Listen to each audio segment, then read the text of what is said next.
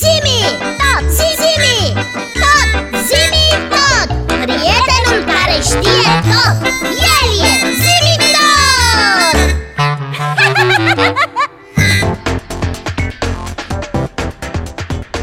Biții, mm, Nope, știi la ce mă gândeam? nope Mai ții minte că Zimi ne-a promis că ne va vorbi despre bucătăria turcească? ha, ha, Cum să nu țin minte? Tradiționale turcești. Exact! Cu atât mai mult cu cât eu aș vrea să-l întreb și despre cafeaua turcească. Ha, atunci nimic mai simplu! Zimi tot! Da, biții, pe recepție, ca de obicei. Mai ții minte ne vei mai vorbi despre bucătăria tradițională turcească? Desigur, biții, cum aș putea uita? Sunt un computer Eu aș vrea să te rog să ne vorbești și despre cafeaua turcească Am înțeles că este celebră Așa este iții De fapt, nu chiar cafeaua în sine, ci modul de preparare o fac specială Dar să începem cu începutul Sunteți gata să ascultați? Mm, da, da, suntem gata! Bazele bucătăriei turcești au fost puse încă din perioada nomadă. Grâul a fost cultivat încă din această perioadă și tot de atunci datează și practica gătirii cărnii pe frigărui, kebaburi și folosirea intensivă a produselor lactate. Datorită accesului la mare și climatului diferit pe suprafața țării, Turcia a avut întotdeauna o abundență de produse proaspete, pește și fructe de mare, ceea ce a adus la o dietă foarte variată.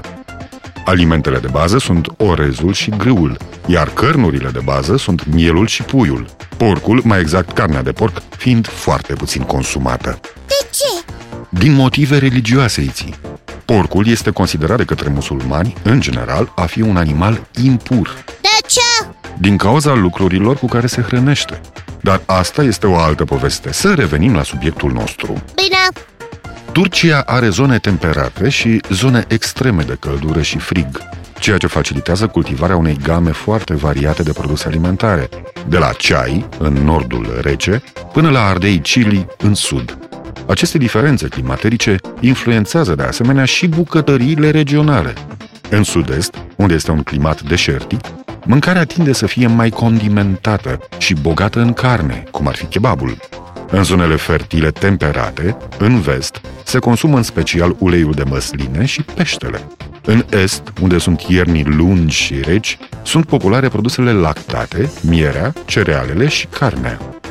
Datorită localizării geografice a Turciei, teritoriul a fost străbătut de caravane sau popoare migratoare care au influențat bucătăria turcească. De exemplu, obiceiul turcesc de a folosi condimente dulci, fructe și nuci în felurile de mâncare din carne este asemănător cu bucătăria nord-africană. Localizarea geografică a Turciei a influențat evoluția bucătăriei din această țară Mhm. Gata, am notat? O delicatesă specifică este pastrama de vită, pastirma. Cărnații tradiționali serviți la micul dejun se numesc suciuc. Carnea a fost dintotdeauna un aliment de lux pentru turci, în principal deoarece miei de lapte nu sunt o sursă foarte abundentă. Carnea era de obicei consumată numai la nunți și în timpul sărbătorii Eid ul Adha, sărbătoarea sacrificiului, sub formă de etli pilav, adică pilav cu carne, Odată cu apariția lanțurilor de fast food și introducerea producției industriale de carne, acest aliment a devenit parte integrantă din dieta zilnică a majorității turcilor, sub formă mai ales de döner kebab. Cum se scrie asta? Cum se aude, nu-l mai întrerupe pe Zimi Bine, am tăcut Continuă Zimi tot Poți să-mi spui ce înseamnă meze? E un termen pe care l-am aflat de curând Meze este o selecție de mâncăruri servite drept aperitiv, cu sau fără băuturi, și uneori drept fel principal. Aceste mâncăruri pot fi măsline, brânză cașar sau brânză albă, murături, cacic, Stai numai înseamnă cacic? un fel de tzatziki. Buștean Nu înseamnă buște ambiții. Nu, nu, nu, mai lămurit buștean E o expresie Tzatziki este un fel de salată foarte des întâlnită în Grecia. Este preparată din iaurt și castraveți. Aha, am înțeles Pot continua? Desigur sigur, Zimi Deci, meze este un fel de aperitiv servit înainte de masă și mai poate conține chiofte, adică niște chiftele din carne, pilachi din fasole, usturoi și ulei de măsline, dolma, adică frunze de viță de vie, ardei verzi sau vinete umplute cu orez sau carne, berec, adică niște foi de aluat foarte subțiri umplute cu brânză, carne sau legume, humus din susan, năut, usturoi, ulei de măsline și suc de lămâie, pește și fructe de mare. Păi, cu atâtea feluri de saturi înainte de a te așeza la masă Zimi, Da. ai descris un fel de mâncare numită dolma Adică frunze de viță de vie umplute cu carne Așa este, Iții. Seamănă mult cu sarmalele românești Seamănă pentru că asta și sunt. Sarmalele românești sunt, de fapt, un preparat specific turcesc. Ha, și eu care credeam că... Ih, Mă rog, nu contează ce credeam eu Continuă, zi tot, încă nu ai ajuns la desert Și nici la cafeaua turcească Despre deserturile turcești voi începe acum.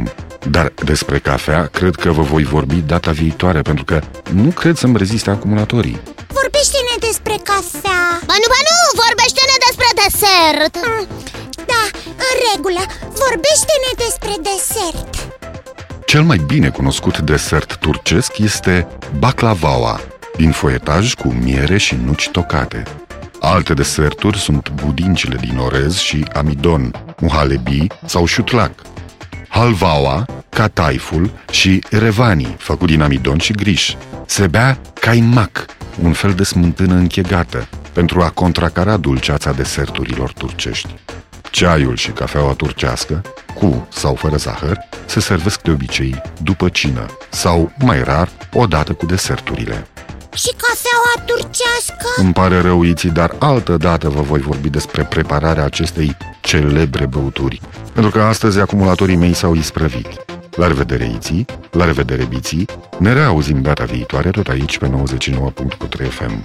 La revedere și vouă, copii, și nu uitați că aștept în continuare propunerile și întrebările voastre pe adresa zimitot, coada lui memuță, itibiții.ro. Încă o dată, la revedere! La revedere, zi tot mm. Mm. Aș mânca o baklava e, Și vreo cinci saraili Și o bucată de halva Cu caimac, așa să știi Parcă numai tu Da